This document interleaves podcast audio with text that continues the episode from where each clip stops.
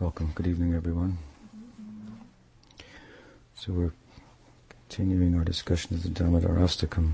Sri Damodarastakam ki jai. Satyavrata Muni ki jai. Sri Sanatana Goswami Prabhupada ki jai. Gaud Premanandi. Happy birthday.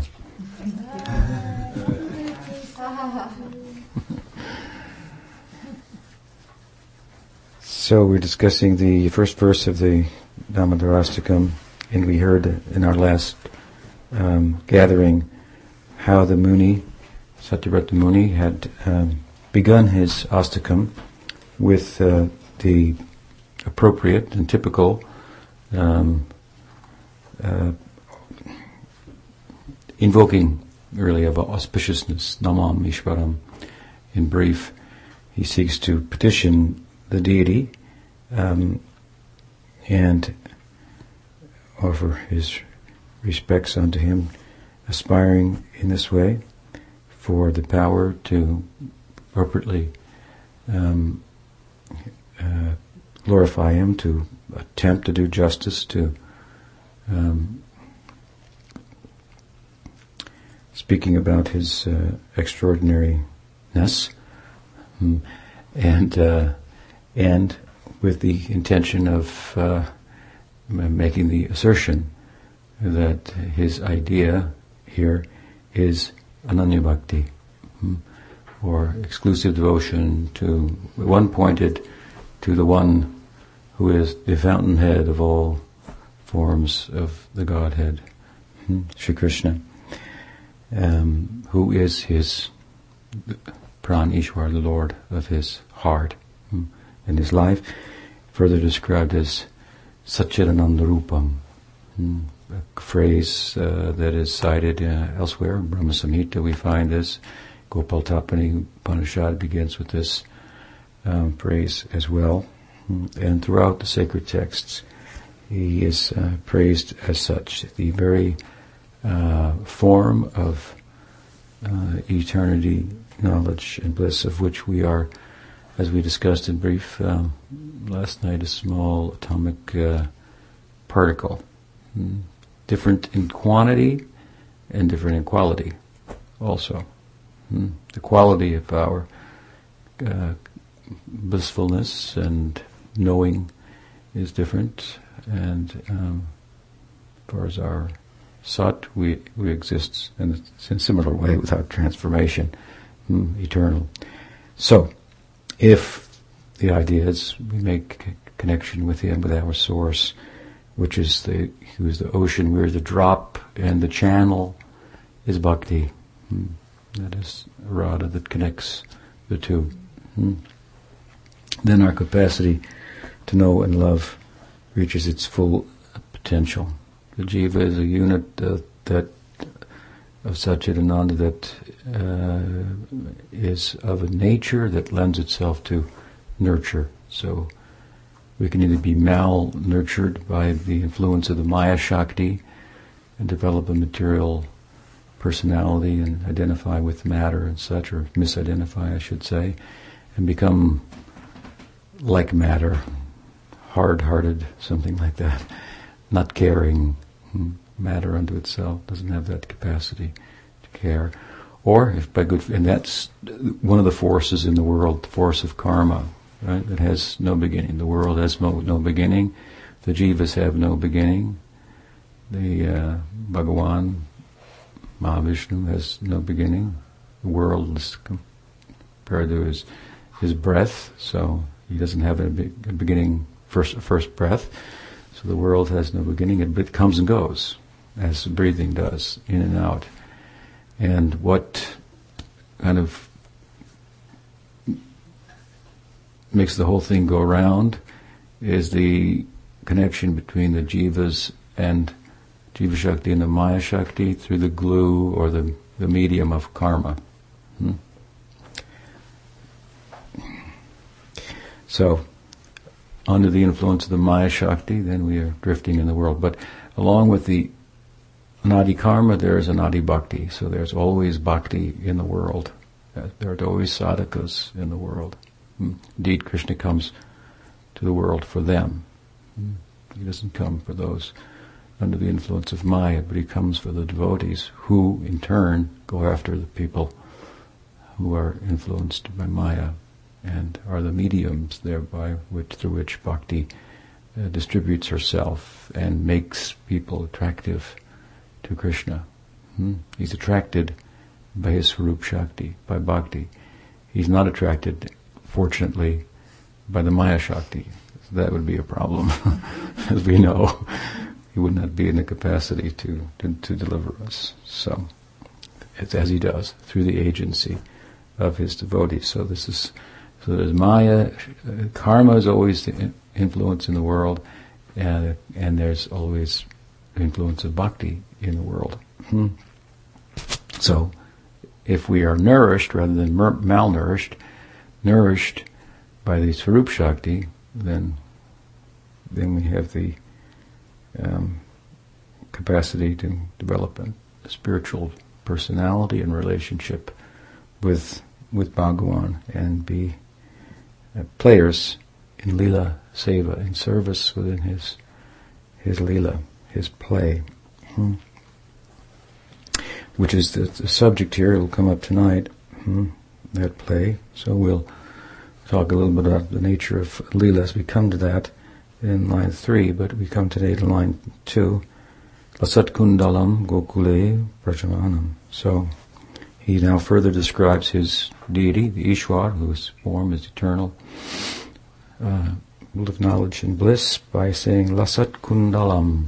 So a little bit of uh, deliberation on the tattva, and um, the now on the the uh, the the beauty of Krishna.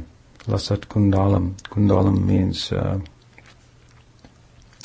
earrings, and and uh, lasat means they're swinging, swinging earring earrings. So he has swinging earrings, earrings, and excuse me, and especially uh, the idea is the case in this particular lila, because as we'll hear, when the lila is introduced, hmm, here's a, a, a, some we're building up to that. So we've heard about him hmm, as the Ishwar, he's Satchidananda Rupam, and that's interesting enough, but now he's got earrings also that are beautiful. So the implication here also is is what that um, it was when we say Satchidananda, okay, Satchidananda Rupam, the form of Satchidananda, one might think, well, okay, whatever that means, it's just a way of speaking, but it's obviously no form to eternity, doesn't have a shape knowledge doesn't have a shape unto itself. Uh, it informs actions by which shapes come about and so forth. But and, and, and love, you know, how can you put a shape on it? But of course, love should have a form to express itself. Hmm? Uh, and why not a form of knowledge and beauty? But this is an abstract idea. So even though he uses the word rupam, Satchidananda rupam, the form of eternity, bliss, and knowledge, in a sense, in the second line, he wants to go further and, and make sure you understand. I'm saying he's got a shape, actually, and he wears earrings. Get it? There's there's there's vishesh here. There's differentiation, unlike we find in uh, in in Brahman. Hmm? This is the Param Brahman. So we have an undifferentiated, indeterminate absolute, and then a determinate absolute. The indeterminate absolute you can't say a lot about. I guess you can get under the skin and do the math a little bit there and get some idea about like the world that comes out of it. As we were speaking with Prabhu earlier today, but um, as we were saying also the other night, consciousness uh, is uh, is not a thing or a thought. So to it, it's it's if it's sometimes it's thought, what in the world most resembles God? If there was one thing in the world that most resembled God, what would it be? And the answer is the self, the unit of con- a unit of consciousness hmm, is most like Him, which is beyond the things and the thoughts of the world. Um, It's it's uh, how do you measure that which measures? Would be the idea. So, how does a ruler measure it? So, consciousness is the measurer, the observer. Hmm? Um, so to talk about it and measure it and so forth, so on, is, is as I say, is to define it and all this is difficult. It's the basis of definition. Definition arises out of it. Meaning, purpose all arise out of it, and so on and so forth. So, so the Atma is similar to Brahman, different. Therefore, Atmananda is one thing, Brahmananda is another thing, Bhakti Ananda is another thing, but there's a similarity, uh, uh, quite a similarity between Brahmananda and Atmananda. Hmm? And so often that kind of similarity is what's described in the scripture. And again, uh, if there's anything in the world that's most like God, it's us. And so the scripture kind of points to us. It's kind of like you're in a cave and you have no idea what sunlight is like. Your friend gets out of the cave, has the experience of sunlight, and all that it means. It means rain. Hmm? It means vegetation. Uh, it's peaceful to the mind. And uh, so, I mean, what can you say if you've just lived in a cave your whole life? So he comes back in the cave and wants to tell the, his friend, "I just saw the light, the sun." How can he describe it? So he makes a little hole in the wall because the guy won't budge. He won't go out. Doesn't believe it hmm, that there could be such a thing as light. Hmm because he's lived in a cave in the darkness his whole life. So a little crack in the wall, a little ray of sun. This is the sun. That's true. So the Upanishads speak like this. This is the, the Atma is is Brahman. Hmm? It's a ray of this, something like that. But of course, if you do go outside of the cave, there's quite a bit of difference between the sun and the little crack in the wall that, as they say, from the sun comes. What can, where can you we begin? Right? The whole what grows in a cave and then what grows outside and how much is dependent upon light and so on and so forth. So the scriptures talk to different people and different different mindsets and different measures of of sukriti and um, um, samskar and about the nature of the absolute. Bhagavatam, of course, is coming on with full force, but um, there are those statements in the scripture that are more kind of a, of a beginner's um, course on the nature of uh, consciousness. Hmm. So, um, Brahman is undifferentiated and so indeterminate. And when we come to the Param Brahma, then he's determinate. He has qualities, variety, love itself. If if if we have a capacity to love um, as a unit of consciousness, then there must be a significant other in order to play that out fully in relation to. Love is evaluated on a scale of reciprocity. Hmm? You know, if, if, if the two really can like read one another's minds and feel for exchange hearts and stay in the same body, then love has reached its uh, its, its perfection and so forth. So if there's no one to reciprocate with, you could there is self love that's true. Hmm. Self is worth worth loving. We talked about it last night as being the object of love in the world, but this is only a beginning idea, right? Hmm. So, a significant consciousness other and love, by its nature, it requires movement. It requires um, variety. It requires a oneness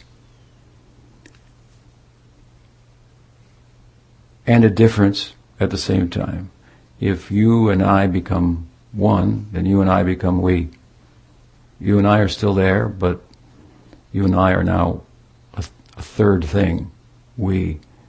It's a, so it's a dynamic kind of union. So this is the idea within uh, Vaishnavism, as opposed to spiritual monism, which speak of material monism. Hmm. Variety that does not compromise the unity. Here we find that variety, which is an appearance, right, that arises from the mind and the senses is what puts us at odds with one another. So for you it's hot, for me it's cold, for you it's happy, for me it's sad, for you it's good, for me it's bad. And to one extent or another, because of our reading of the world through the limitations of the senses, including the mind, hmm, we're at, we can't quite come together on everything. we're, we have a different picture of it. Hmm? Yeah. And um, and so the variety isn't only an appearance of such, and it compromises the sense of unity. But we, as individuals, we pine for unity and diversity at the same time. Long enough you want unity of one nation, so then you'll want you'll move towards wanting differentiation within it, or you want unity through love with their uh, better half, and then you want your own space too, something like that. So, we the, the, combination of these two. This is uh, this is, uh, what, is, to some extent, is involved in in love. So, a world of movement, love is a movement, and of variety, differentiation, and so forth. So, Lasat Kundalam, he's got earrings. He wants to kind of underscore the point of who, what the nature of the Ishwar that he's talking about. Something can be said about him. Again, uh, Shankar comes to the conclusion that that uh, the nature of the absolute is such that, being beyond words, beyond thought, hmm, you have to be silent and stop thinking. In bhakti, of course, this this shakti that this bhakti, this Swarup Shakti that makes for the variety of the spiritual world. I think as we were speaking about yesterday, the more the influence of the Shakti, the more the Absolute is moving. Hmm? In Brahman, it's all kind of still, hmm? in kind of a potential. Hmm? When you get to Narayan and Lakshmi, there's movement. It's very interesting because here we, in the material world, we live, and we live largely in a, in a kind of a identification with the physical and all the limitations that, that go with that. When we when we want to move away from the limitations of the physical world, then we use our mind, right? And we create stories that are more, like I said the other night, everyone lives happily, happily ever after, you know, in the movie or something like that. So we, we, we expand the, the, the, the possibilities through the mind. Hmm. Intellect is more spacious. Then we come to Brahman, categorically different, and we are identified with that which is everywhere, so we feel that we're everywhere, sent from everywhere. Hmm? Right? Your email. Sent from everywhere. So, but then the talk with Vaishnavism and comes start we start talking about forms and differentiation again. It seems to become smaller. If we go from Brahman to Vaikuntha, there seems to be like uh, considerations of time and and space, um, planets, forms, and so on. So it looks like it's getting smaller. Hmm? And then you get to Goloka and Vrindavan. It's really small. It's just a little village. It's a tiny place. And Krishna's not even godlike in appearance, hmm? uh, like Narayan is, for example, with his four hands and so forth. But of course, properly understood, what's happening here is that as we go from Brahman to Vaikuntha, the domain, if you will, or the realm is actually becoming more spacious even while it takes on a finite-like appearance, and to Golok and Braj, more spacious, because what's being described is a development of affection. Hmm? So, if you love someone, then you can live under a rock. Hmm? It doesn't matter. It's big. Mahaprabhu Chaitanya Dev lived in a small room called the Gambhira. It means deep.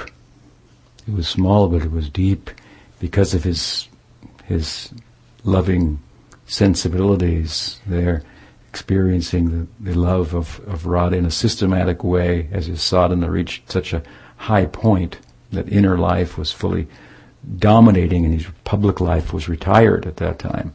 Hmm? Have you been to Puri and seen the Gambhira? It's a small stone room. It's maybe like six by eight or something like that. No windows, but such a big idea is coming out of that. such a huge idea. So, uh, a, a loving existence is a most spacious existence. You could live in a huge place like a desert with nobody else around and be absolutely miserable and feel restrained and, uh, and so on and so forth. So this progression continues. It's an obvious progression, if you will, in possibility from the physical to the mental to the intellectual to Brahman. Hmm? But then again, it looks like it's getting smaller. You go to Vaikuntha and go look what properly understood. It's getting bigger, bigger, greater possibility for love. Hmm? We come to that here as, as, we as we go on. But here, in a beginning way, he says lasat kundalam, and so he refers to the ornaments of Krishna. And the implication of this also is not only that Krishna is variegated; he has ornaments and qualities and uh, and and so on and so forth, and much that can be said about him. Again, Shankar says nothing can be said, and we say not enough can be said about him ever. Words can never do justice. Therefore, we don't remain silent, but we just we're, we're continually speaking about him. Hmm? Shankar should just sit and listen. they have nothing to say. Hmm. So, but. Uh, the further idea here is that he has ornaments.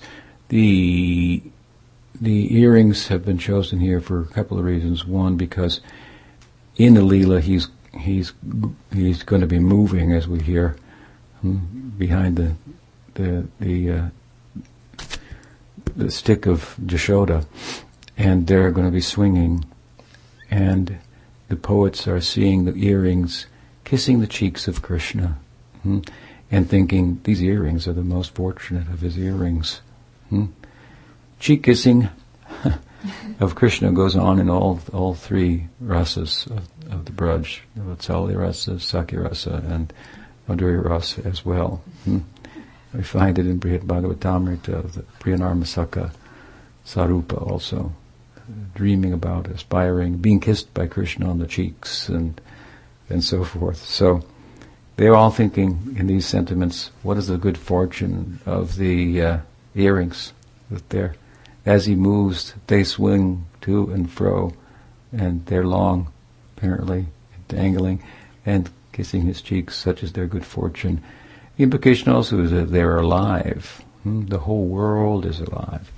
You see, in one sense, what makes the material world dead, if you will, is the is the lens through which we uh, we look at it. In one sense, um, the mind is sometimes been compared to a, a, vulture.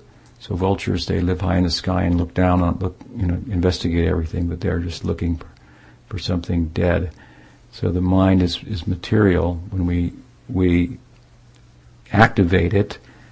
Uh, when we activate matter, hmm, subtle matter and subtle matter evolves into gross matter, then the show of, of material existence has been kind of turned on.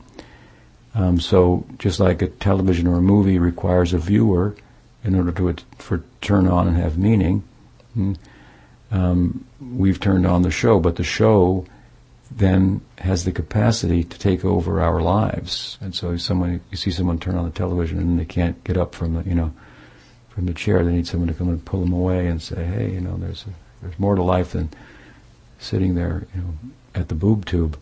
Hmm? So having turned on the show, then the show has a capacity to take over our lives. Hmm? This unfortunate reality uh, in, uh, of, of, material uh, existence. Hmm. Um, so what was my point? To come out of that, of course, we're interested in in doing, um, and. Hmm. And so anyway, Lasat Kundalam, um, his uh, his earrings are alive, is the point. Um, and what makes things dead, if you will, is in one sense the way we look at them. When we look at things as if they are are for our purposes, hmm, then we don't see them for what they are, because everything has a purpose in relation to its, their source, the absolute. When we see them separate from that, then their full life can't be seen. We kind of take their life out of them because now we're bringing them into the world of our mental world, our not so sovereign domain of goods and bads, happies and sads, our judgments that we place on the world and so forth, our determinations, and we really take the life out of things. And, this is what we call an enjoying spirit. Bhaktisiddhanta Saraswati Thakur described humility, a very important uh, uh, quality, I think we mentioned it the other night, as absence of the enjoying spirit. Hmm? So, very interesting. Um, and when you when you look at the world without the spirit of enjoying, you're no longer in Purushabhav. Purushabhav means the pusher, the enjoyer, the, the center. Hmm? Whether it be male or female, we're all in the Purushabhav. So to come out from that, then see who is actually the, the Purusha, hmm? then we see everything in relation to him and everything becomes alive hmm? because we see it for in terms of its um, connection with its source and its purpose and so forth. So Mahaprabhu felt he, he, he, he, he explained that the grass told me I should be humble. The grass was talking. The trees were talking to him about being tolerant. The world starts to talk to you in a, in a whole different way when you don't approach it with the Purushabhav. I've said in other at other times, on numerous occasions, that if you love someone, then they'll tell you all their secrets. So the world will speak to us about her source, hmm? about herself in relation to her source.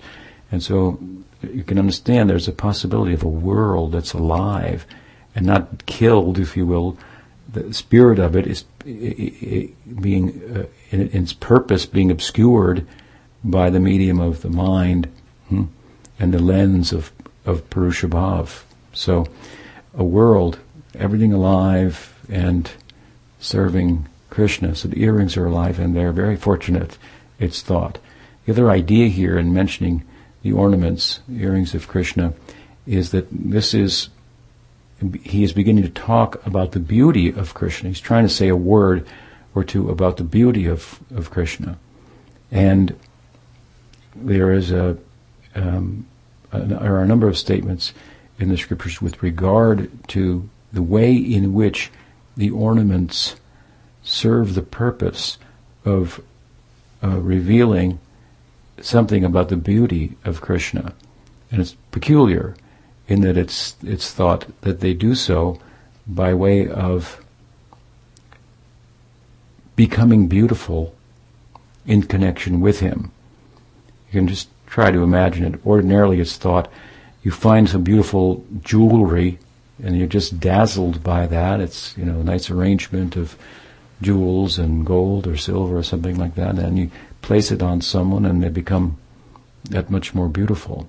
That here, the idea in the scripture is that regard to Krishna is the opposite, that the ornaments become beautified in relation to him. So it's an attempt to try, by speaking about his ornaments, he wants to speak about his beauty and make it clear to us that the Satchidananda Rupam really is a form in a, in a real sense of the term.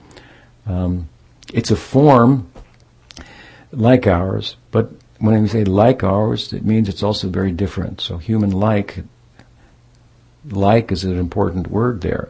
Hmm? And as we'll see in this Leela, as we go on, his form is everywhere. We're inside of it. Hmm? What about that? Hmm? Though different than ours, which again is subject to transformation, it's not sought. Anyway, we'll get ahead of ourselves. But here, the beauty. So the idea that he beautifies his ornaments. There's, they become alive in relation to him. Ordinarily, put on ornaments, they don't talk to you or kiss you on the cheek, or, but his ornaments become alive in relation to him. They begin to dance and so forth, and become that much more beautiful. Hmm? Um, and Gokule Brajamanam, he says. So here, from the beauty of Krishna, briefly, he goes to the parikar, the associates of Krishna, Gokule Brajamanam. So Brajamanam means that it's like shining. He shines brilliantly in Gokul. Gokul is, of course, the name of his his his realm, hmm?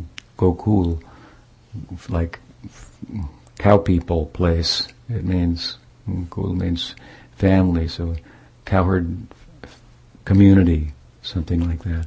We always see Krishna depicted with the cows, and um, cows, of course, are thought, uh, and appropriately, so, to be givers. Um, what they take, if you will, in comparison to what they give, is very, very small.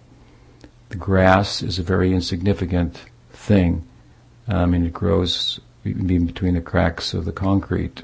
You know, so it's it doesn't take much to grow grass. Is the point.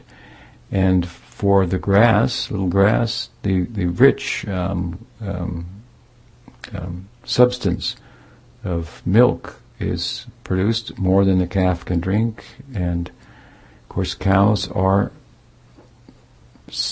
the kind of the central animals amongst those who um, lend themselves to domestication, and this is the the, the kind of meeting point between um, uncivilized and civilized human life. When when when agriculture is in place and which involves the domestication of animals, then man is no longer a hunter and a gatherer, but starting to use his head a little bit. Instead of killing the animal, I'll keep the animal until the soil, and I'll have that much more over the winter in the form of grains and, and just just the body to eat and so forth, and and so then and then some kindness, caring, and so on and so forth. So the cows have civilized the you know the, the natives. Hmm? so to speak. And um, and of course, this is a very nice, a very beautiful thing. It's uh, it's a meeting between humanity and the wild that that tames humanity to some extent, uh, makes them a, a, a, properly done, a, caretaker, uh, lover, and and and the cows, for example, benefit much by proper human care and domestication and so forth.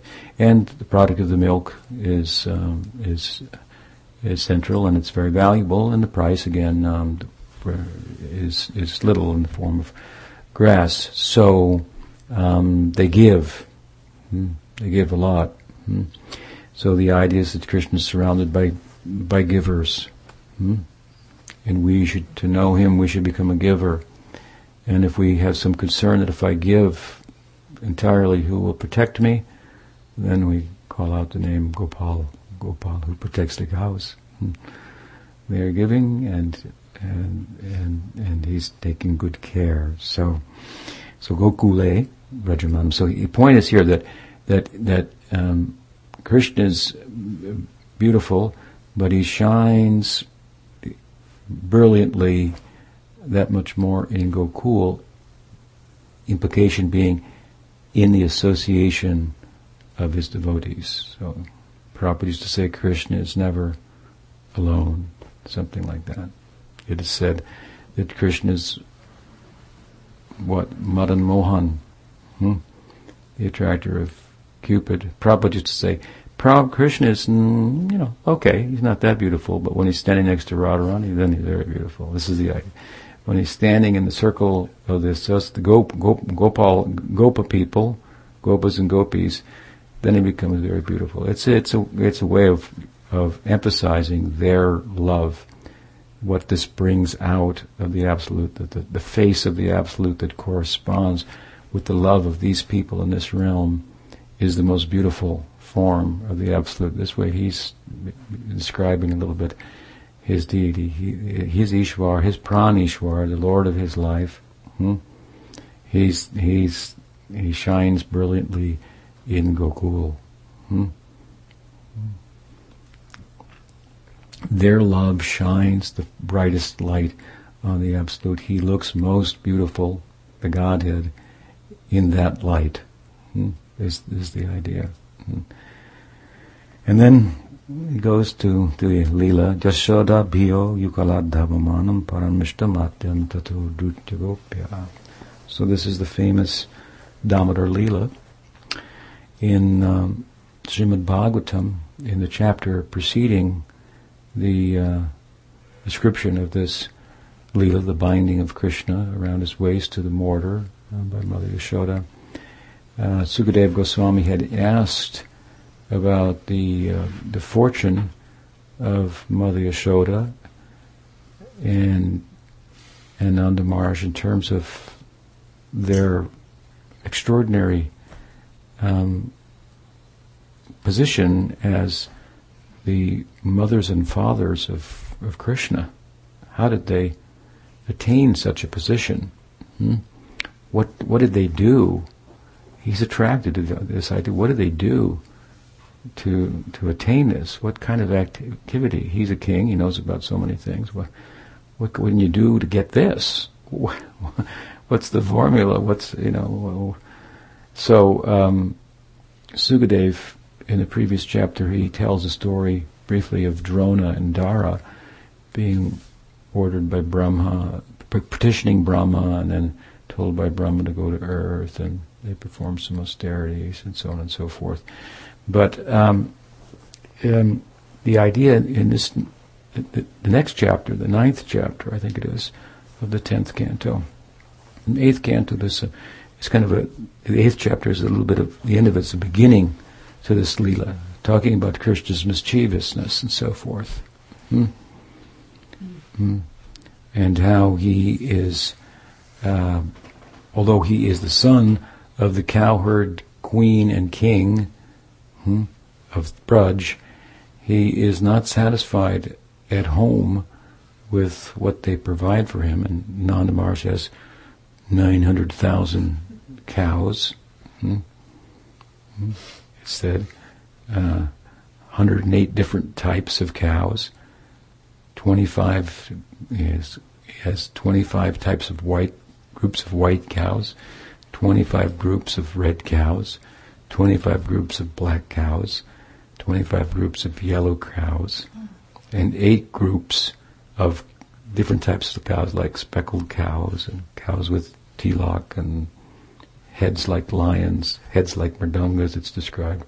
Krishna is said to have a, a, a, a mala of 108 jewels hmm, that he, that he, on which he, he chants the, the, the names of the leading cows of the different groups to call them all together in the afternoon before heading back to the village. Hmm. Hmm. So many cows and plenty of milk at home, but he's going out into the village and uh, causing mischief and stealing milk products, butter and yogurt, so forth, from other people. Hmm. So this is a, a, concern for Mother Yashoda, to, to, whose attention it is brought by the neighboring ladies. It's said that Krishna, they complain. Krishna goes out, hmm, and and then he lets the calves out, and they run everywhere. And so we all run out of our houses then to try to catch the calves, and he goes in with his friends and breaks our butter pots and yogurt and steals that and so on and so forth, and and uh, feeds all of his friends and. Uh, and so they they may they register complaints to Mother Yashoda about him, although they're they're angry with him. It's a it's an expression of their, their love for him. Hmm. And she, of course, without trying, finds ways to deflect all of their charges against her son, and saying, "Well, if why don't you put your yogurt up high, and you know, then you know it's your fault." well, because he climbs on the back of you know his friends, and, and and why don't you put it in the dark? You know, well, no, because he lights the room up, you know, even in the dark, and and so, well, why don't you let him eat? Mm. Because it's not just him; he wants to feed the monkeys and and every, all the boys, and, and so he, he can empty out all of the stock and so forth and so on. So this kind of you can imagine she's going out, and this is what the neighbors, neighboring friends are saying. So she deflects everything, but of course she comes back quite concerned and upset with Nanda Maharaj, who's you know, the king of the cowherd community, and you can't provide milk that's tasty enough to keep our son at home. Of course, the idea is that he he he there's it's the thrill of it all. it's not the taste, but the stealing of it and the excitement of it, hmm? possibility of getting caught and so forth. This is what what attracts him. He's living for the thrill of it all. Hmm? never a dull moment in his his life, something like that. But Nanda Maharaj would, of course, take it to heart. Hmm? How could he not? His mother's wife's not happy, and so so he he collects the best cows, right, from his herd. I think they're called pushpaganda, whose whose whose whose milk smells like tastes tastes like like lotuses, something like you know, depending on what the cows eat, right? The taste of their milk. So he makes special grasses for them and grazes these cows there. Hmm? And this is the attempt then to, to, keep Krishna at home. And of course, Mother Yasoda is, is uh, as we'll hear, she is boiling the milk from those cows that, that they have made as a household a great effort to to secure with the idea of keeping their son happy at home. So it doesn't work out like that. Um, he's not happy for um, other extenuating circumstances. So Yashoda Bhyo, Yashoda Bhyo. Bhyo means here, um, bhayam, fear. So this is a Leela Vatsalya rasa, but we find here um, the um, secondary rasa of bhayankar, fear. Uh, it's sometimes, and this is not relevant here, it, it, shows itself, for example, in the form of Krishna's uh, Krishna's sons in Dwarka may feel fear of Krishna because of the thought of having upset him, as children might do to their father. Hmm? It's a type of dasyarasa, hmm? and so they might feel fear. So here, uh, Krishna is fearful. This, of course, we haven't began. We've gone into the Leela, but he's fearful of Mother Yashoda. Hmm?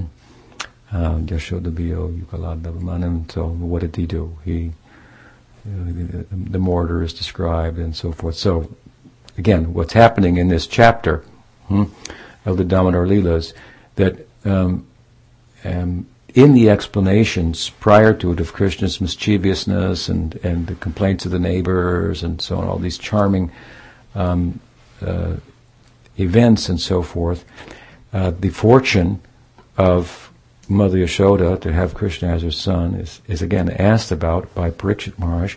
How did it happen? How did she get there? And he tells the story of Drona and Dara.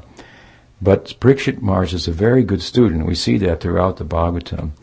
And so this story, this chapter with the story of the Lila begins with the with Sukadev feeling that I can tell that my student is not satisfied with that explanation. Hmm? That that's very good. Why would he not be satisfied with that explanation? Because because how can one become the mother and father of Krishna in one sense? Because does that mean at some point he didn't have a mother and father? Hmm? So how can one become one? And how can one, by the by the blessing of Brahma, attain Vatsalya rasa? When Brahma himself doesn't have Vatsalya rasa and is depicted in the sacred text as as an example of bhakti mixed with karma. Hmm? How can that person give Vatsalya rasa? Not only Vatsalya rasa, but the highest position of Vatsalya rasa, held, you know, the paradigmatic figure that most embodies Vatsalya rasa is Jashoda. Hmm? Nanda, Rohini, but first and foremost, Yashoda. So, Parikshit Maharaj is wise enough to think like this. Hmm? How can and how how can somebody from from heaven or a celestial abode hmm, is not making sense to him hmm, because he's heard the teaching in the book is about ananya bhakti hmm? and you can't get bhakti from materially pious activities right there's all kinds of brahmas for that matter hmm? they're not all as elevated as our Brahma. So, Uh, it's a material position. Krishna says, a Brahma Bhuvanaloka Punavartunarjuna. So from even the Brahma Loka, one has to take birth again and so forth. So it's not like entirely measuring up for him, and that's good. He's a good student. Hmm? Now, people can read the Bhagavatam, see, and, and, and, and miss this point altogether. Um, the gopis are commented by some in other sampradayas, thought to be apsaras from heaven and so forth. But this is not, you have to study Krishna Sandarbha, no Jiva Goswami, and then see the whole Bhagavatam and how it orbits around Krishna's tu Bhagavan Swayam. Hmm? Krishna is the Supreme Personality of Godhead, and, and Ananya Bhakti in relation to Him is the ideal, and so on and so forth. So, so, so, Sukadev begins this story, which in the, the apex, the zenith of which is, in the context of the narrative, is a beautiful verse in this ninth chapter glorifying the position of Mother Yasoda. Hmm? And Sukadev says, just, after this, this beautiful Leela the narration is finished and the measure, nature of her love is described and so forth, Sukadev says, this position of Mother Yashoda is so extraordinary that it could not be attained by Brahma, by Shiva, even by Lakshmi. What is her position? Hmm? It's a very famous verse. It's it's like the you know if you want to Vatsalya Bhakti, you know you're gonna it's going to be the hub around which your whole sadhana. We should pass it on to the Vallabha Sampradaya, the Gaudiya perspective on that verse help them out, hmm? where Vatsalya Rasa is, is prominent as a as a culture. Hmm? So again, in the chapter, he makes clear, he satisfies the concerns of Maharaj Parikshit by telling the Leela and in, in, the, in, in the context of telling a, a, a prayer, a, a, verse of Mahima, glorifying the position of Mother Yashoda as that which even Brahma can attain, Shiva, Lakshmi. Hmm? Hmm? Implication being that she that she's not a sadhana siddha. Hmm? And Krishna always has a mother. Hmm? He's unborn and he always has a mother. Something like that. Hmm? The um, Kavi Karnapur, in his Ananda Vrindavan Champu, um, explains the Prakat Lila, the manifest Lila in the world, hmm? as um, having been arranged by Krishna so that Mother Yashoda could fully experience the motherhood of having a child, because there's no birth pastime in in Golok. Hmm? When the pastimes are performed in human society, the idea is that they're sweeter. It's like filming a movie on location. It has extra added value. Hmm? So the human likeness of it is, therefore it's called the Nara Lila as opposed to the Deva Lila. There it's more celestial and here it's it's very human like, and so the whole birth Leela takes place, and her motherhood, her Vatsalya, is is uh, is perfectly uh, experienced and, and established in the world, something like that. Hmm. So she is the pinnacle of the Vatsalya rasa, and and and her position is not uh, one that is attained by any sadhana. How is it attained? Hmm. It's attained by what's the position of Drona and Dara then? They took birth and then they, being celestials, so in the Leela, devotees will come from this world in another birth and in conjunction with the, with the manifest Leela, and some will come from the heavens, just like we hear in the Gita what is Kule Bhavati, what is that verse? Um, in the sixth chapter, Krishna says to Arjuna, look, I know you're a little worried that if you give up the Dharma, Varnashram, and you do the yoga that I'm recommending, and you're not successful in yoga, you'll be at fault for foregoing the Dharma, and then you won't be successful in yoga. You'll be like a riven cloud. What will be your position? Let me tell you what your position is, Krishna says. If you do the yoga, that I'm advocating, and you do it imperfectly, you'll go to the heaven that you could go to if you perfectly did the Varnashram. Hmm? That's how much I want to tell you. It's important to do spiritual life. Hmm? he, he's saying, really, he's saying, uh, what does Narada say? Ashobhanam Jnanamalam Niranjanam Achutyabhava. He says, go for it. Hmm. Go for the spiritual life. Even if you do it imperfectly, he said, there's, there's no fault. You'll pick up where you left off, even. Hmm. And if you try to do it in the karma marg, you try to do it perfectly. Unless you do it perfectly, you can't get the result. And in bhakti, even if we do it imperfectly, you get some result, and the result never goes away. So it's it's very. There's the two ends of the religious spectrum: the karma marg, and and bhakti marg. Hmm? In between is the gyan marg, which if you're pure you can pursue, and the bhakti marg, even if you're impure, you can pursue. Hmm?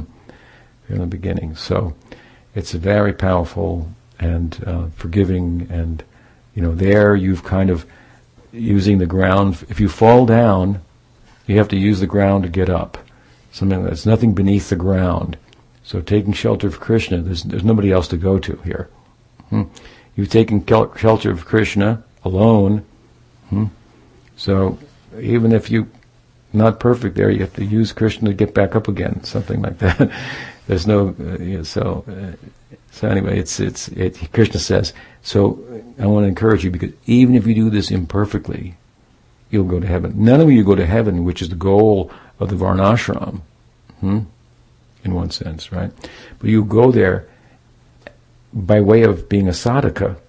So you're going to be there with a different frame of mind than everybody else. Hmm?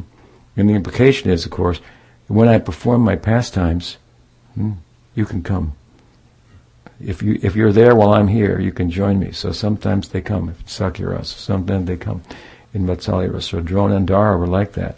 And coming from a celestial situation, they had the capacity to somehow identify with the with Nanda and Yashoda and kind of it's kind of described like reside within them, something like that, and experience their Vatsalya Bhakti as they performed it.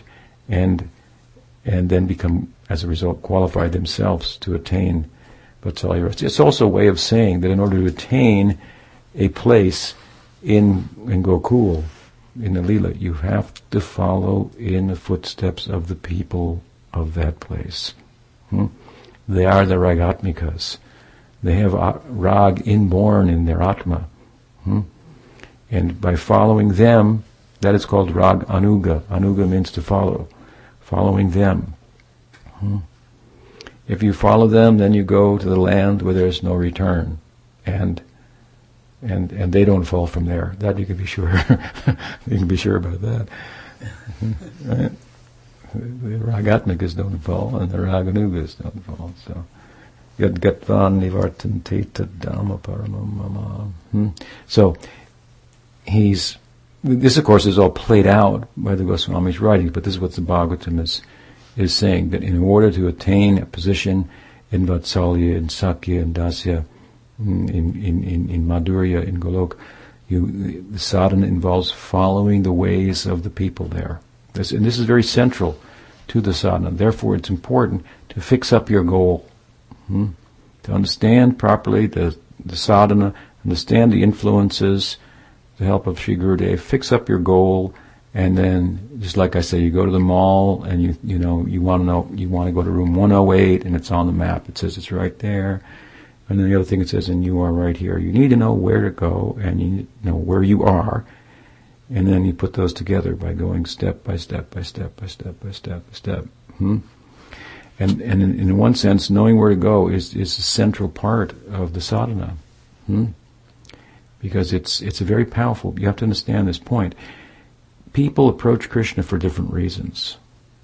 He says it. Mai bhakti amritatvaya kalpate. He said to Kurukshetra to the gopis. People approach me for for eternal life, or maybe for for things they want, or they want to live forever. Hmm? Some people approach me with a worshipable attitude, because it's their duty to worship me. He said, This does nothing for me. They're not interested in me. They are interested in my worshipable form as Narayan, They're worshiping, interested in living eternally. They're interested in getting temporary things, but no one's interested in me. What I'm about, what makes me tick. Hmm? If you have a rich person and you approach him or her because you want something, you know, he's just like, he's got no friends. Everybody's, he got all these friends, but you got to be careful of them all. Something like that, right? Hmm. So nobody's interested in me for who I am. And, and, and these are the paradigmatic people. Like Yashoda's interested in me. How interested is she in me? Hmm? The idea is she thinks he is my son, and this dominates her entire existence. You have to understand what that means. Everything connected with her is seen in that light. Hmm? So her house, her possessions, everything. Hmm? She has no sense of them, and it's all it's all like related to Krishna. Hmm? This is the center. Just by this dominant feeling of, in her case, Krishna is my son, all the problem of material existence, possessiveness and, and minus and so forth, it all uh, disappears. Therefore, Brahma said, "What is the nature of these people in Vrindavan? Hmm? They gave ev- they everything they've given to Krishna. They give everything to him. Everything is just simply used in his service. That's their perspective. What can he give them? They've given everything. What what can he give them? So he, the idea is, he gives himself. He's become the son. He is the son of Yashoda. It's not like he's playing a role. He is the son. And he is afraid here. Hmm? He is experiencing hmm, Bhayankar in the context of his Vatsalya. He's fearing the secondary rasa of fear. He's, he, of course, the story is, has to un- unfold, but, uh, you know, this, this is a, uh, um, uh, it's an important point for us. Get this goal fixed up. Then you have to know how to, you know, approach it properly, not in a, not in a, in a, get ahead of yourself and so forth. But the point is that I would like to be like Subal, like Lalita, like like Radha. Uh, uh, this idea, what? Krishna says, you're interested in that, in me. People want eternal life. They want things. They worship me because it's they're supposed to. You're not concerned with any of those things. You're just interested in me. How much then Krishna becomes interested in us? If we become interested in that which like makes his world go round, hmm, then we'll get his attention, right? Very, very. So it's a very, it's central to the sadhana. Hmm? And then, of course, you have to proceed accordingly, and according to your adhikar, how you will how you'll approach that, so forth. Hmm? But immediately we get Krishna's attention. Hmm?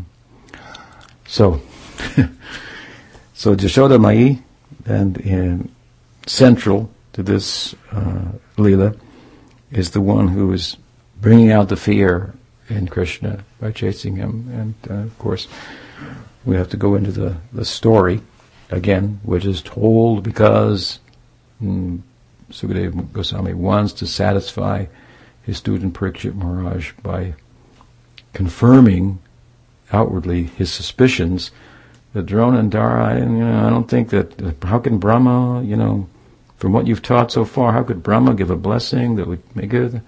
Uh, so, the idea of the Nityasiddhas and the idea that by following in their footsteps, that is the kind of sadhana then. Hmm?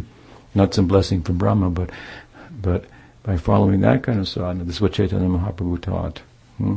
That's why when he went to South India and he talked to Venkata and his good wife and posed the, the question that, you know, you worship Lakshmi and Narayan, and Lakshmi is said to be a very chaste lady, the pinnacle of chastity, but um, I was wondering why, you know, she wanted to dance with Krishna when she's the chaste wife of Narayan. And Venkata said, oh, very, it's all right, very good. Not a problem. Hmm? Prabhu. Uh, Krishna and Narayan, they are one. Hmm? in tattva. They are one. So Mahaprabhu was very satisfied with his answer, and he said, "But I have a further question." And he said, "Why was she not successful? She wanted to dance with Krishna, but why was she not successful?" And Venkata said, "Ah." I couldn't even ask the question. Only the person who could ask like that could have the answer. You, you tell me. Hmm? So Lakshmi, she couldn't enter into the rasa dance with Krishna hmm? because there's a way to do that. Hmm? This is called raganuga bhakti. Hmm? And her, her, her ego, her spiritual abhiman is different from that. She went, it said, in the Purana that uh, you know performed austerities in Vrindavan, fasting, eating only roots and fruits and things, and observing penances with it, with a desire to enter into the rasa dance. And Krishna appeared and said, "Lakshmi, what are you doing here? You're supposed to be in Vaikuntha." Hmm? And she said, "I've come here. I want to enter the rasa dance." And Krishna said, "Well, you can't do it like that. That's not the way to." It's, uh, it's not the way. She said, well, tell me the way. She said, well, it's, it's so easy. I mean, you know, you're doing these difficult things, fasting and uh, living a, you know, this is Lakshmi. I mean, you know, she's the royal lady. So you just kind of imagine the contrast with her wearing a, a plain white robe and eating whatever falls from the trees and meditating and, and so forth. It's just not, you know, uh, the, the, place for Lakshmi to be. So he's surprised, and he says, hey, and that's very difficult, and neither will be fruitful. So there's an easy way. What is that way? He said, well, you have, first you just give up your husband, and she was about pass out at that point, yeah. and then you got to marry a gopa, and then you got to give him up secretly, and, and, and that's that's all you got to do. It's real easy. She says, never me. My ego is different than that. I can't, I can't, you know, digest that thought at all. So she, of course, she is partial manifestation of Radha and so on and so forth. But there's a way, is the point. And this is what Mahaprabhu was telling Venkata, and Venkata was convinced. And so his, so his son, who became the great Gopal Bhatta, and his uncle, the great, who was the great Prabodhananda Saraswati, they became the South Indian Brahmins. Hmm they became Raganuga Bhaktas, converted by Chaitanya Mahaprabhu himself, who, through the pen of Krishnadas Kaviraj Goswami, is making this point. There's a particular way. Hmm? And it's basically, in a, in a nutshell, to follow the way in the wake of the love of the inhabitants of Braj. Hmm? Gokule Brajamanam. So we talked about them. And, and, and now reflecting back on them in the context of this word here, Jashodabiyo Davamana, which begins the description of the actual Leela. So in our next class we'll we'll go into the Leela. We talked a little bit about why the Leela was explained and and some of the build up to it and so forth. And uh, in the next class we'll we'll go into it in, in more in more depth. Sri Damodarastakam Kijai. What's the time? Ten after seven. Okay, we'll stop there. Sri Sri Gaurada Madhava ki jai. Gaur Bhakta Vrinda ki jai. Gaur Premanand.